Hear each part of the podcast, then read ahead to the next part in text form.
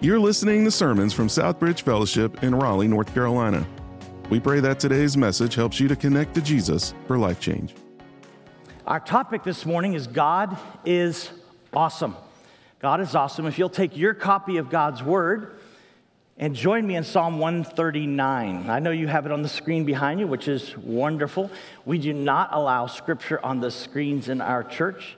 The reason why is because we want to see you looking at the Word of God. And uh, so I'm being patient. I almost called for no screens, but I, I'm being gracious guest, you know, hospitable. But uh, no, we, we, really do. We, we, we, we really like, I like looking at the top of your head, not your eyes sometimes, because I know you're looking at the Word of God and you're seeing what we're teaching, and I want you to see what God says to you, right? And that's the heart behind that, but it's just a just a little thing Anyway, Psalm 139, I've hand selected this psalm uh, for a number of reasons. I'm going to read it in a second, but I want to give you a little bit of introduction uh, to uh, this particular psalm.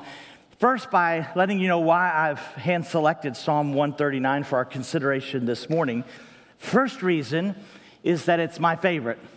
It's probably the single greatest aid to my personal and progressive sanctification in order for me to sin against the Lord, I have to step over in my heart Psalm 139, and I think you'll see that in a minute when you see how awesome God is. And in, in a lot of ways, I feel like it retards um, my desires uh, to sin. And so I think it'll serve you in, in that way. A second reason why I've selected Psalm 139 is because it inflates a high view of God. It inflates your view of God. You see, you live out your view of God every single day, right? If you have a high view of God, it should produce a relatively high standard of living. If you have a low view of God, it's going to produce a low standard of living. Let me say it differently big God, you got little problems. You really do when God's on your side. If you have a little view of God, a little God this morning, you have huge, gigantic problems, right? So, big God, little problems, little God, big problems. So, we live out our view of God every day. So, I hope to install in all of us, starting with myself, a high view of God um, this morning. And then a third reason is because God is awesome. And I want you to see that. I think sometimes we live in the weeds and we're tactical all the time. I think it's sometimes, this is kind of theological territory. I think it's sometimes good to come up 32,000 feet kind of breathe the, the vistas and the fresh air and summit a text like this and see how awesome and how vast and lofty and cool God really is. And I hope to produce in you a heart of worship uh, that's based out of this psalm, drive you to worship, and in some ways, like personal revival. If, if you're a little dry this morning, or you've just come back and you've been away from the Lord a little while, or you don't even know the Lord, this psalm should awaken us. And so that's my desire. That's stated up front. And that's the reason why I chose this for, for this church on this day to have this installment. Okay? Um, as we approach the psalm, so now we're on the porch. So as we approach this psalm, just remember this. We're going to read it. It's really, really designed to be done in four Sundays. I'm going to do it in one. So hang on. But we're, we're going to do it in one Sunday. It's kind of has like four distinct sections to it, which makes a four part outline, which makes it pretty, pretty easy to follow, but it's really difficult to, to get across this terrain, this rocky terrain. Um, when, when you only have a, a, certain select period of time. So I want you to know that. Second, it's designed to be sung in worship. It's a public psalm written by David. You'll see it to the choir master. You'll see it in the subscription in the front. It's to the choir master. So as you would come in or as you would worship, as John has led us, you would naturally like sing these kind of things to get your heart right, to get your mind kind of centered on who God is. That's the purpose of this psalm. It's to say, God is awesome and you are not. I know sometimes some of you think you're awesome, and I do too. I, I'll confess that, but you're not. You know, and so this is this is a helpful installment. If you need to come off your horse a little bit, you know, you need a little dose of humility. This will do it. this, this, is the, this is the psalm that, that does that. And so it's, for me, it's like the Mount Everest of all psalms, okay? So that's why I selected it. That's a little bit about the psalm. We need to get busy, right? Let's get busy. Let's read the psalm because I think reading it, there's this crazy section that I'll deal with when we get there, but it's kind of a, a, this interruption. You're going to go, ah, that's weird, awkward moment. But I think, I think as we read it and we unpack it, you'll love it, all right? Take a look. Verse 1 O Lord, you've searched me and you've known me. You know when I sit down and when I rise up. You even discern my thoughts from afar. You search out my path and my lying down and are acquainted with all of my ways. Even before there's a word on my tongue, when I just think them, you, uh, behold, O Lord, you know it all together. You hem me in behind and before, and you've laid your hand upon me. Such knowledge, it's too wonderful for me. It's high. I, I, I, can't even attain to it. Where should I go from your spirit? And where should I flee from your presence? If I ascend to heaven, you're there. If I make my bed in hell, you're there. If I take the wings of the morning and dwell in the uttermost parts of the sea, even there your hand shall lead me, and your right hand shall hold me. If I say, Surely the darkness shall cover me, and the light about me to be night, even the darkness is not dark to you, and the night is bright as the day, for darkness is as light with you. For you, God, formed me in my inward parts. You knitted me together in my mother's womb. I praise you, for I am fearfully and wonderfully made. Wonderful are your words, works. My soul knows it very well. My frame was not hidden from you when I was being made in secret, intricately woven in the depths of the earth. Your eyes saw my unformed substance, and in your book were written every one of them, the days that were formed for me, when as there was not one of them. How precious to me are your thoughts, O God. How vast is the sum of them?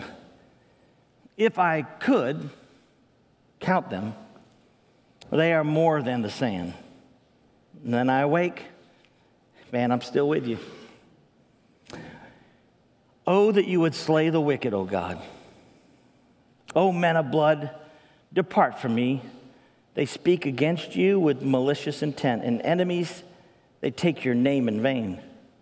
Do I not hate those who hate you, O Lord? Oh, yeah. And do I not loathe those who rise up against you? Yeah. I hate them with a complete hatred. I count them my personal enemies. Search me, O God, and know my heart. Try me and know my thoughts, and see if there's any grievous way in me and lead me in the way everlasting. It's the reading of God's word. God is awesome. So, there are four sections, right? Four attributes of God His omniscience, His omnipresence, His omnipotence, and His holiness. Those are the four attributes we're going to see, all of them designed to communicate that God is different than us, the exclusivity of God. It's what makes God unique and different from who we are. There's four attributes, and then there are four implications. The implications are my outline. You can see the first one on the screen. I can't have privacy. I can't have privacy. You ready to get busy? All right, let's go. I can't have privacy. We love our privacy. I love my privacy. I think I have privacy. I have I have a gate, I, I have hedges, I, you know, have locks on my doors. I mean, I think in our Western mindset, we kind of like privacy and we revel in our privacy. I'm raising a teenage boy. He wants his privacy. I don't ever give that to him, but, uh, uh, you know, he, he, he just revels. Everybody revels in privacy. And you think you have privacy, right? I think you would probably think you have privacy, but that really is a myth. when you know who God is.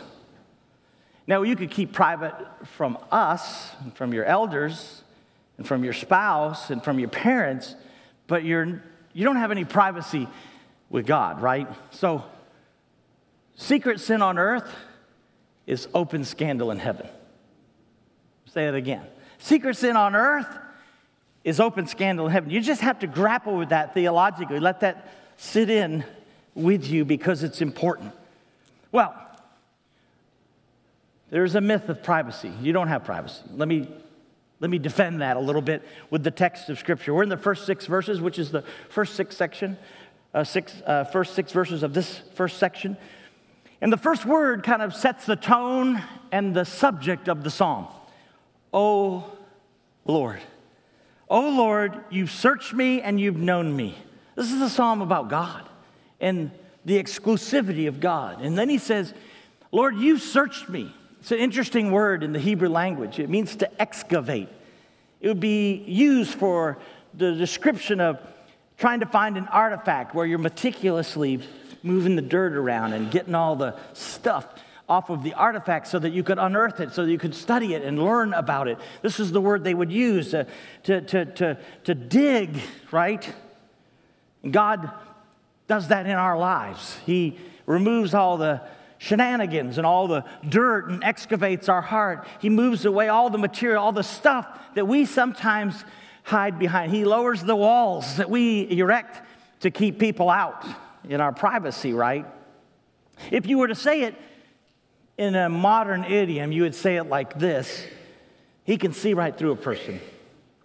He knows you, sir, and he actually knows you better than you know yourself. That's the, the scary part, right? He does. He really knows us better than we know ourselves. And so he says, You search me, and then to add depth, he says it a different way You know me.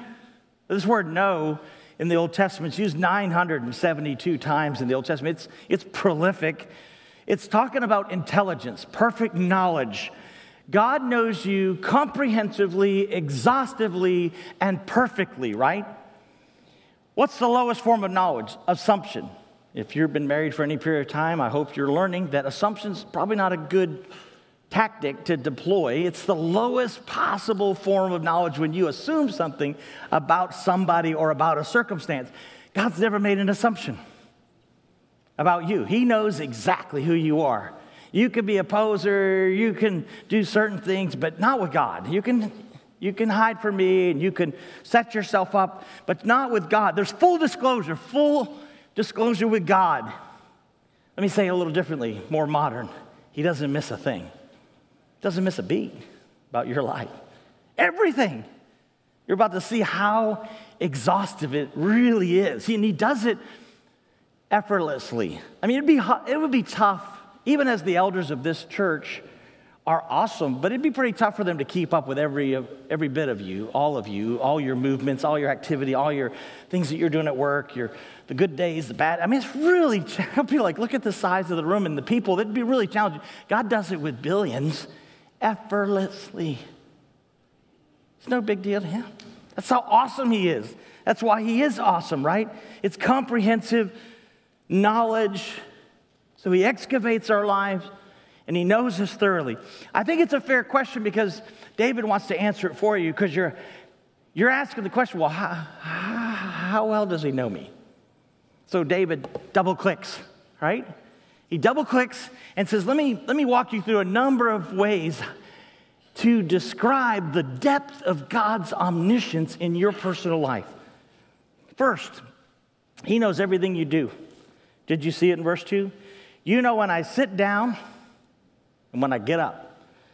Are you kidding me? You're telling me that God is aware of my movements. Like every sitting down, getting up, you sat in here, He knows when you came, knows if you're on time, if you're dragging a little bit, it's okay, no shame.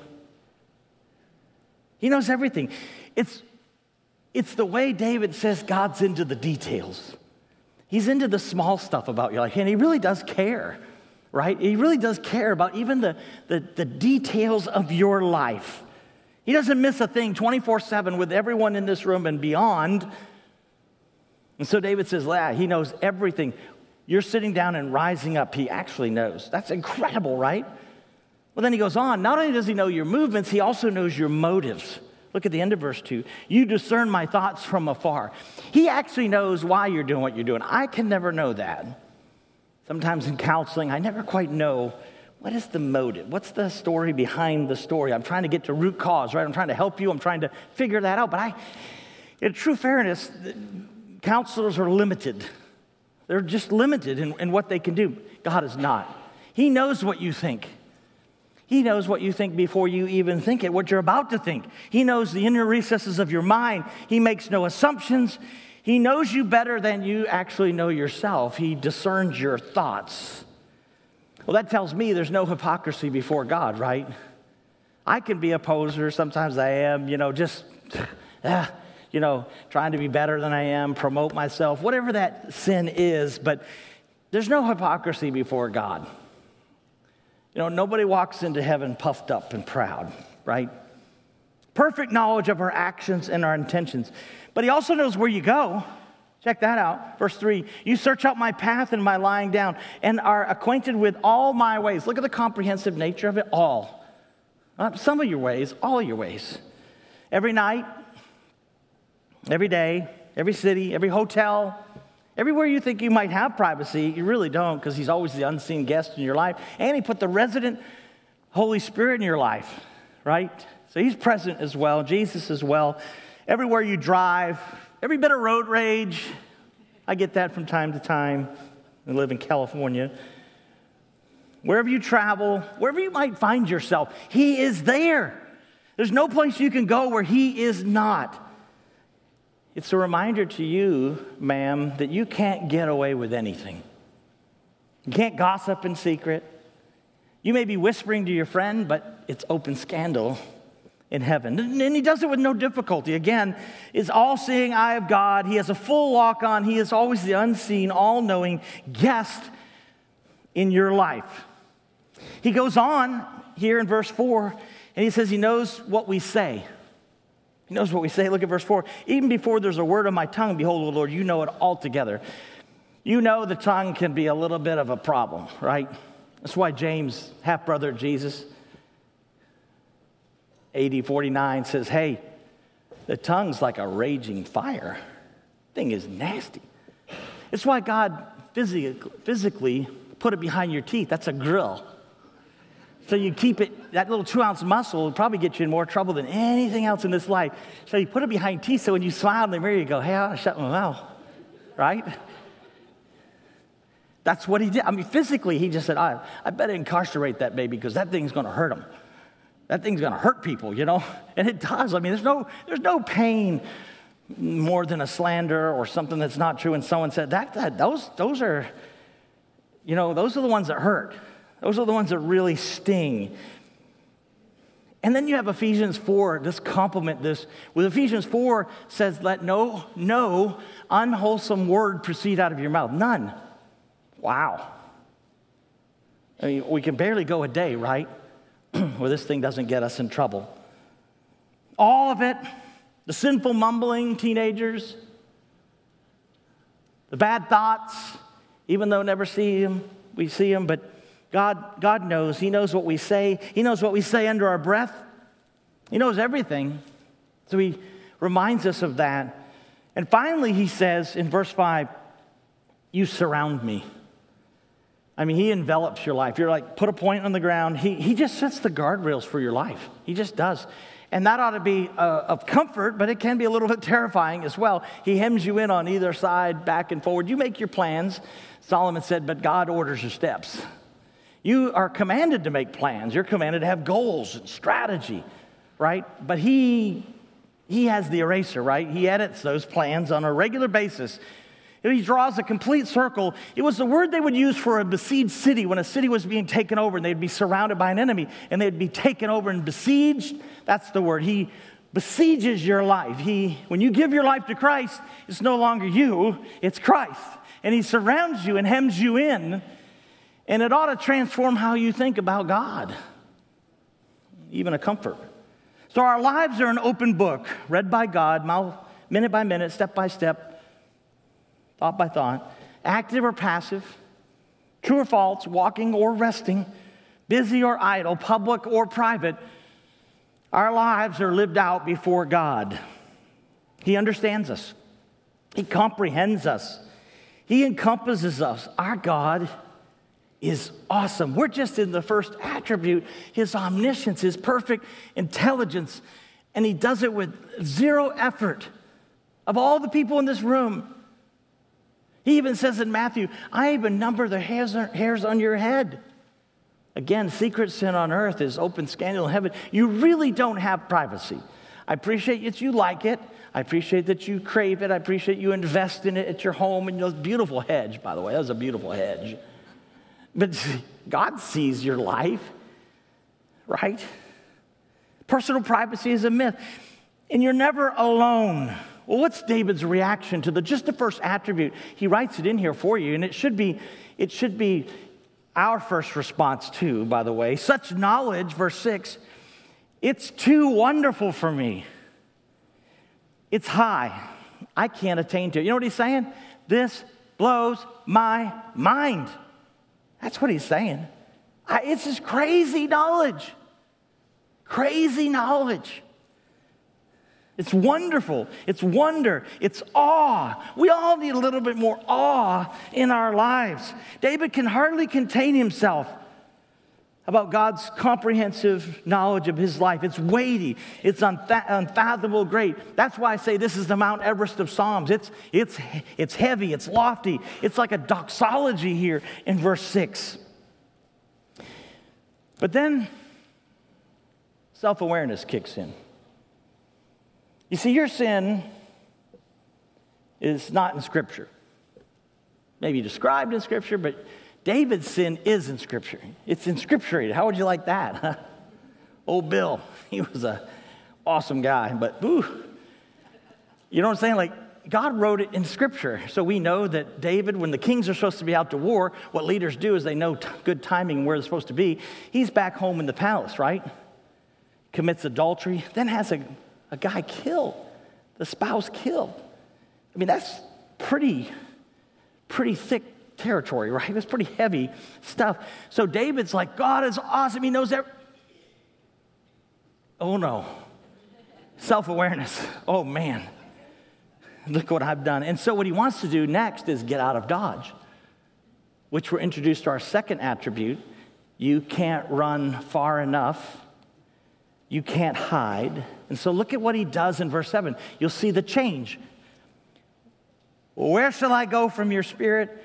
And where shall I flee from your presence? He wants to run, just like you do when you sin grievously. You want to get out of Dodge, you want to run. That's the first fleshly response is not to run to God, but to run away from God, right? He wanted to, he wanted to run.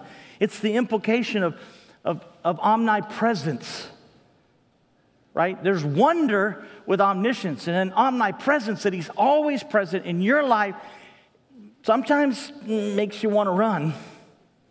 And so I'm, I'm here to remind you, you can't run far enough. Escape is out of the question. Now, who's the Bible's most notorious fugitive? In the Old Testament, begins with a J and ends with a Jonah. Jonah, right?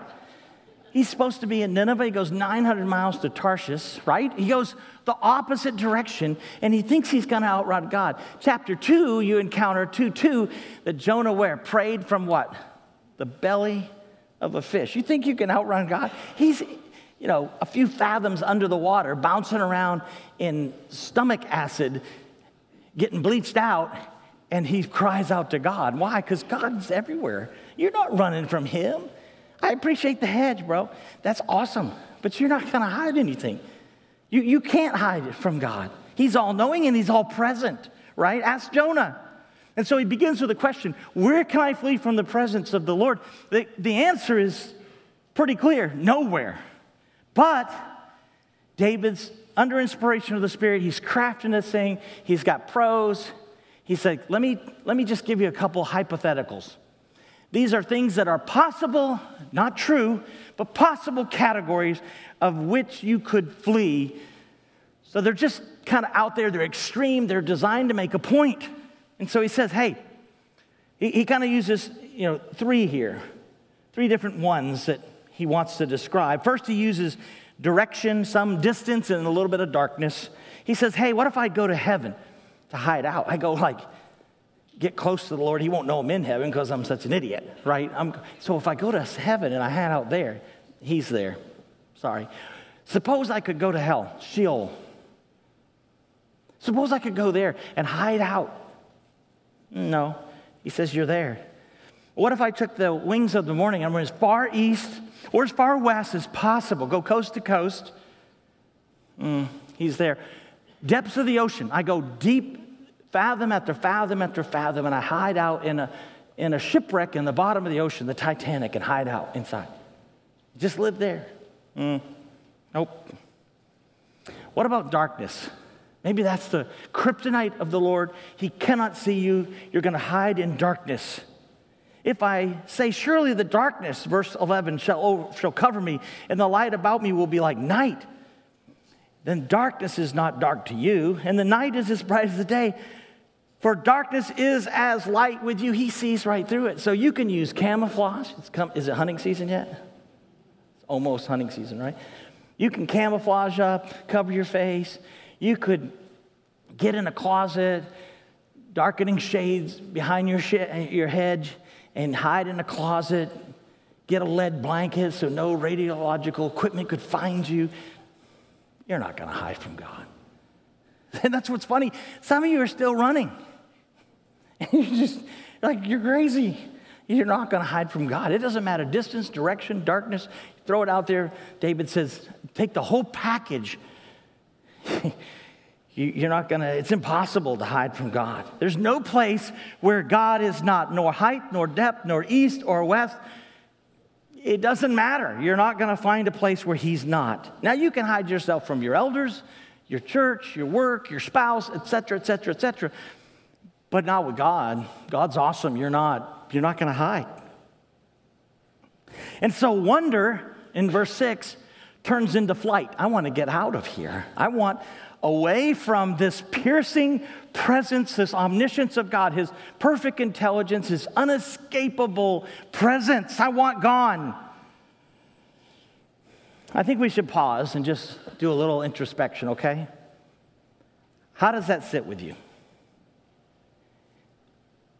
If you're walking with the Lord, I know you're not perfect, but you're striving to walk with the Lord, you're pursuing the Lord, this really is a thrill right? It's wonderful. It's comforting. It's hope. God knows your mailbox. He knows your financial needs. He knows when you get laid off. He knows when you get cancer. He knows everything. He, he really does. I mean, this, is, this ought to comfort the vast majority of it. It should be pretty comforting. And it's a crazy thing because it's both a delight and terrifying at the same time, is it not? It depends on where you're at with the Lord. If you're not walking with the Lord, or you've got some secret, or you're sinning grievously and nobody knows about it on earth, remember open scandal in heaven, then this ought to be a threat to you. Thrill or threat? What is it? I mean, that's, I think we ought to all stop, at least ask ourselves. Some of you are, are big talkers, and man, you look awesome on the outside, but you can cut some people down. And maybe only one or two people know that. I don't know. You're never alone to sin alone. I just do know that theologically, right? And so, what this text does is it just causes you to pause and go, man, is this a thrill or is it a threat in my life? Is, what, what, is, what is the response? What is it? Are you responding in verse 6 or are you going to respond in verse 12? All right? This is what a God complex does it forces us to see God as high and lofty and lifted up. Well, we got to keep going. There's a couple more attributes, so you hanging in there okay? You want me to stop? And we bunt or swing away? Swing away. I always swing away. I wouldn't bunt. I didn't come this far to bunt. All right. Third attribute omnipotence. The omnipotence is what we call in theology. God is all powerful. And with this, the implication is I can't imagine the details. The details are just staggering. It's a reminder to all of us that God can do anything. He really can. It's proven it a bazillion times. So we've seen God as all knowing, we see Him as all present, and now we see Him as all powerful. right? He's the creator of my days, literally. God can do anything, no limits. And so David says, How can I, um, how can I describe the power of God? Let me think of the way to describe the power of God. And what he goes to is the creative act of a person, of you. Inside a mother's womb is how he does it. Now, I know you say, well, yeah, but we can see inside. We have sonograms. No, you, you really can't. I've been doing this a long time. You know how many of those little black and whites I've looked at? When they're, you know, they first get their sonogram, they come home, they're fired up, and they tell you they're pregnant. And, and you look at that, and they look, look at him, little Jimmy. I'm like, that doesn't look like Jimmy. Looks like a peanut. You know, it's planters. He's planters. Like, I, you know what I'm saying? I appreciate the excitement. You do too. You smile, you pop a thing. It's awesome. I mean, we all do it. But think about the creative act is vastly done in secret. The, the, the ultimate display of God's power is most of it is done privately, in, in, in secret. His omnipotence. And the secret is the womb. He says, I formed you in secret. It means to embroider together. He's woven us together. He's knit us together like a skilled weaver embryo, organs, skeleton, skin. God's awesome. Then you want to know? He created you individually. That's how awesome He is. You're His handiwork, prenatal, embryonic, adding tissue, organs, veins, nerves, muscles, skin. I mean, it's the human fabric, fabric is unfathomably great, right? He's involved with the development of a preborn child. You. He made you, and He made you just the way He wanted you. I know sometimes in our Western culture we want to be somebody else. We want a few attributes. Yeah, I'd like to, I sprained my stomach, that's why I'm fat, but I'd like to be thinner, okay? It's not a day goes by, I don't go, I buy mirrors that make me look thin in my house. I'm totally deceived. I deceive myself every day, you know? But there's always attributes we look at. You're getting old, but you're made by God the way He made you. Down to, He says, even in verse 13, your inward parts, which are your kidneys. Right? In the depths of the earth, the, the womb of a woman, right? And what David is trying to say is, I can't imagine the details that God would be involved in the creation of each single one of you. But more than the physical creation of you, is that how he's ordered your days. You're a person of destiny. You're not haphazardly on this planet. You're here for a purpose and for a reason, and you should exalt in that. And Stop listening to others' opinion, but you're a person of destiny. Look at verse 16. Your eyes saw my unformed substance, and in your book were written every one of them, these days that were formed for me, when as, when as yet there was not one of them. He's writing a story with your life. Don't resist the story, right? He loves you, He cares for you, He wants to make your life count. You got one life to live. You come into this world naked, you're going out naked, but in, the, in between, you're a person of destiny. And here's the deal. Here's the deal. What I love what comes next is how much he thinks about you. It's a reminder of his commitment to you that he is so powerful, he cares deeply about you. He says, if I could, if I could, if I could number his thoughts towards you, he said it'd like be all the sands of the sea. That's how much. Let me tell you something God is more committed to Dan than Dan is probably committed to God. That's the hard reality. Our commitment is light, right? He's our guardian, He's the potter, we're the clay. This is why we're so vociferous about abortion. This is why we fight, because this is this is the reason, because of Psalm 139, that He's involved in your life. And I know sometimes you're thinking, why am I here? And you're losing your mind sometimes and you're forgetting. That's what a passage does like this. Every once in a while, you just have to stop and get out of the tactical, go up about 32,000 feet and study some good, sweet, glorious, thoughtful theology about who God is and who you are in light of who God is. You're here for His purposes, not your own, pal. And I know you guys are, some of you dudes are crushing it, and I appreciate that. And I love crushing stuff. I spike the ball when I'm done. You know, I, you know, I want, I, I'm that guy, so I get it. But man, this is God. He is awesome.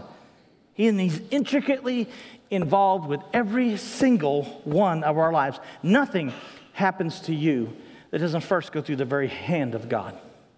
That's how sovereign He is in your life and how powerful He is. Can you grasp the commitment of God? And so we've seen things we, today. We've seen that we're never alone. And we can never say nobody cares because God cares, right? We, we see it. We see how much He thinks about us. How precious, verse 17, are your thoughts, O God? How vast is the sum of them? If I'd count them, they're more than the sand. I mean, it's a lot, right? Quantify it. More than all the sands of all the seas. There's no substitute for God, there's no rivals. He, David says, I, I, I can't imagine the details. All right, so we've learned some things, right? I can't have privacy. I can't run far enough. I can't imagine the details. Fourth, I can't get away with anything. Like there are no secret Christians in this world, I can't have secrets. I, I, can't get away with anything. God knows my heart. God is holy. It's pristine holiness, too. It's not our version as be holy, for he's holy. It's the holiness of God, the pristine holiness. He's the righteous judge. Well, did you notice something when we were reading? Did you catch it? There was an interruption in the text. It seemed a little bit out of place, right? It almost seemed un, unintentional. No, it's very intentional. It's very intentional. There's this abrupt change in the text beginning in verse 19. And you see David go off. He's basically saying that their revolt is revolting. So it's a, it's a, you have to deal with this a little carefully, so stay with me. You have to deal with it carefully. He says, Oh, that you would slay the wicked. Oh, men of blood, depart from me. Listen, David's not bloodthirsty. Don't go there. We have the totality of Scripture to interpret Scripture. He's not bloodthirsty. What's happening in David's heart is he's now been filled with 18 verses of serious, thick, awesome theology. And then he looks at the landscape of the people, and they're in revolt. They're in rebellion. They're taking the Lord's name in vain, the text says. They're, right? Sometimes at work we feel this, right? It should produce righteous anger. With David, he crosses the line. This is a little bit crazy. This is like bat crazy, okay? You're just crazy. He's bat crazy on this one. So he gets a little, he goes over his skis, we say, when we're out ski boarding. Like, Snowboarding, ski-boarding. It's not a thing, is it? I'm old two pair. Some of you are snowboarders, I get it, but I'm old, still on the old two pair.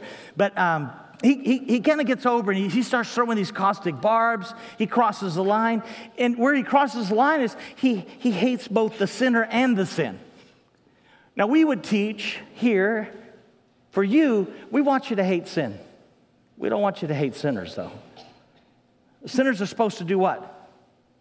sin. So when your crazy neighbor moves the lot line, you, you laugh. He's just a sinner. He does what sinners do. They move lot lines. Or you go to your family reunion, you got crazy Uncle Buck, and you have to spend all the way home describing what Uncle Buck said to your children. Yeah, because Uncle Buck doesn't know Jesus, right? So Uncle Buck does certain things, takes off his shirt, it's not pretty.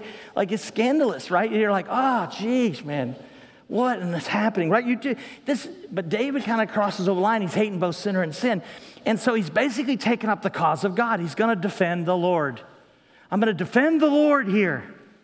And he's got this malicious feelings towards him. And he's, he's, yes, grieved over their sin, but at the same time, he's taking it personal. And he gets out over his skis and he fires. He, look at how he even says in verse 22 I hate them with a complete hatred. I count them as personal enemies. If they're the enemy of the Lord, if your enemies are my enemies, I'm like, I am rocking it. I am killing it for God, right? That's what he's thinking. But again, he remembers who he is. He has another one of these self awareness moments. It's really between verse 22 and verse 23. And so, yes, he's fiery mad. Yes, he's taken up the Lord's cause, just like you do at times. Like, I can't believe they talk like that. I can't believe they'd say that about the Lord. I can't believe they'd act like that. I can't believe they drive like that. I mean, we all have gotten there. But what's critical for you to see is how he corrects and how he, he changes his, his thinking. He's fiercely loyal to the Lord, but then in verse 23 and 24, he corrects Search me, O God, and know my heart. So he's over his skis, he's out there, and then he says, Ah, I've sinned grievously. God's holy and he sees my sin too. And so, humility, he, he goes from bowed up to deflated, right? He, God deflates him with theology, his fierce loyalty. He caught himself being critical of others, and his zeal for others gave way to humility. And it's not just evil around me, it's evil that's in me. And then he just piles up the verbs. And he ends like he began search me, right? He said in verse 1, he searches you. That's a fact. Now he's inviting it. Now, I want you to know what he does in 23 and 24 is dangerous. Dangerous, dangerous territory. It's probably the most dangerous prayer you'll ever pray. Look at it. Search me, O God, and know my heart. Try me and know my thoughts. See if there's any grievous way in me. Look at the personal pronouns. He's not saying, hey, search those dudes, try them, examine them. No, he's me. It's all now here. He self orients. I'm the burden. I'm the problem. I can't fix Chuck. I have to fix Dan right? That's my job. Search me, try me. It's a dangerous prayer. I would double dog dare you to pray it. Maybe triple dog dare you. I would. I want you to do that because I think that's the, that, that's the, that's the very place where personal revival begins to happen. He says, Excavate my heart, Lord. Dig deep. This isn't shallow work, this is deep work. I mean, this is sins of commission, omission, Blind spots, you've got them, I've got them. Find faults in me, Lord, wherever they are, wherever the fissures are, the fallow ground, the secrets, expose me. Check my motives.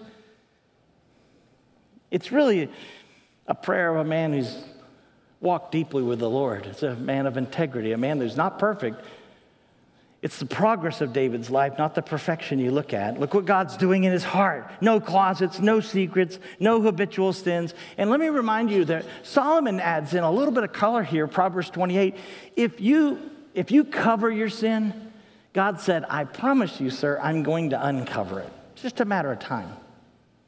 However, if you uncover it, you confess it, right? He covers it. That's the beauty. That's the hope of the gospel, right? He covers all of our sin. He's been covering you for years. You've been confessing, and He covers you. But if you keep it secret or try to think you keep it secret, but it's open scandal in heaven, you're not really keeping it secret. It's really the prayer of integrity here, right? Lord, pry the sin out of my life. That's the feeling I get when I read this this morning. I was like, Search me, O God, know my heart, try me and know my thoughts. It's just not something like you get up or like this now and lay me down to sleep kind of thing at night before you go to bed as a married couple and you. That's not this. This is like fire, hope. This is thick.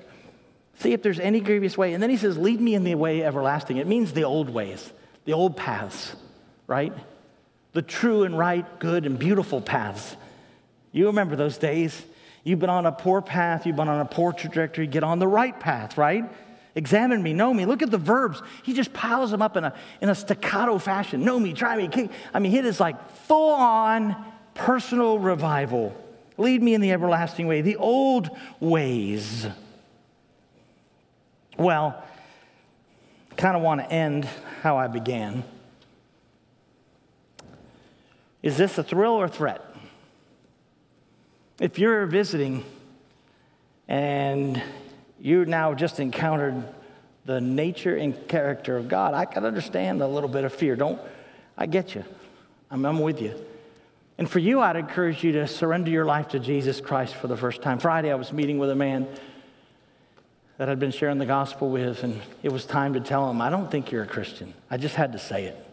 I said, I'm not God, but I'm just telling you, you don't, you don't look like one, you don't smell like one, you isn't one. And, um, you know, it's, it's, it's tough. And I told him, You're about 18 inches out of heaven because he knows everything, but he doesn't have it in his heart, right? It's all knowledge based. And some of you have grown up in church, you've been around Jesus a long time, but you don't know him personally. That's why in Matthew 7, there's that verse that creeps me out, where it says, Didn't we cast out demons in your name? Didn't we do many wonderful works? And what did Jesus say? Depart from me, I never knew you. That is scary, that you could raise your kids in church and still go to hell. You, you're not a Christian. I don't know what the Lord's doing. You, you search your heart. That's why the Bible says in 2 Corinthians 13 5 to examine yourselves okay? So if it's feeling like a threat and you don't know Jesus, give your life to Jesus today. You talk to me or any of the elders are here. We'd love to introduce you to him. We know him personally, right? So that's one category. The other is, man, you're crushing it. This is comforting. You're going through a dark canyon.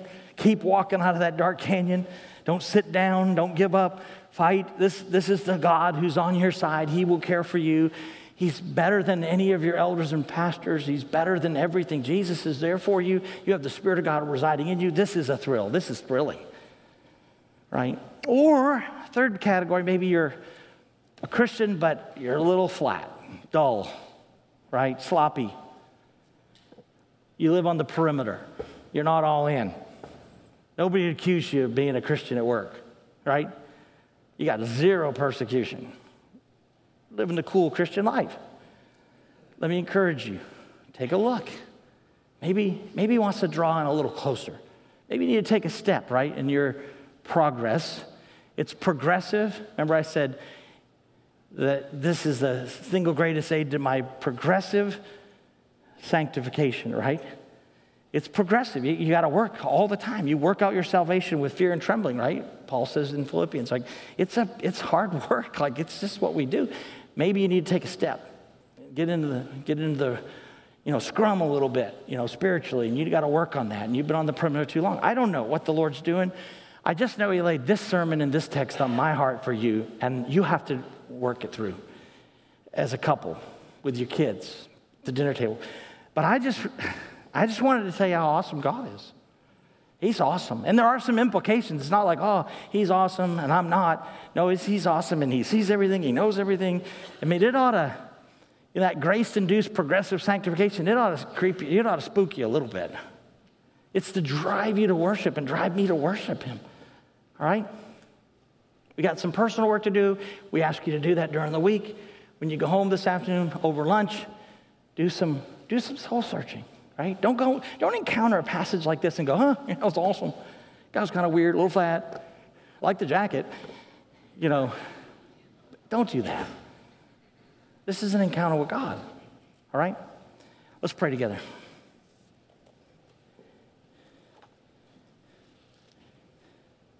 Take a minute just to reflect. I don't want to run out. We've got a lot going on after church. We've got Chick fil A on Sunday. That's like a miracle in and of itself. God's on this throne. Like, there's a lot going on. Worship teams preparing. I hope, you know, you can just spend a little bit of time in awe. Father, I ask that you do a work in all of our lives. Nobody, nobody exempt from this passage. Whew.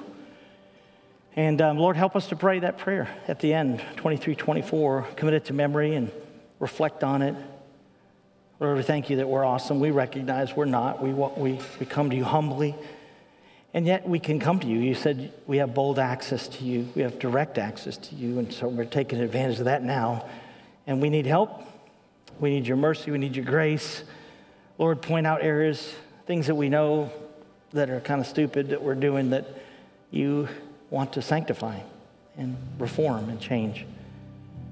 Lord, thanks for David who had his sins inscribed in Scripture, yet can write such the Word of God here and be brutally honest. And we even see his emotions wanting to run and wanting to take names and hurt people. Both times he gets caught. It reminds us of your holiness that we don't get away with anything. We never can pull the wool over your eyes. You've never been duped, never made an assumption, never been surprised. Lord, help us to do good work in our lives spiritually.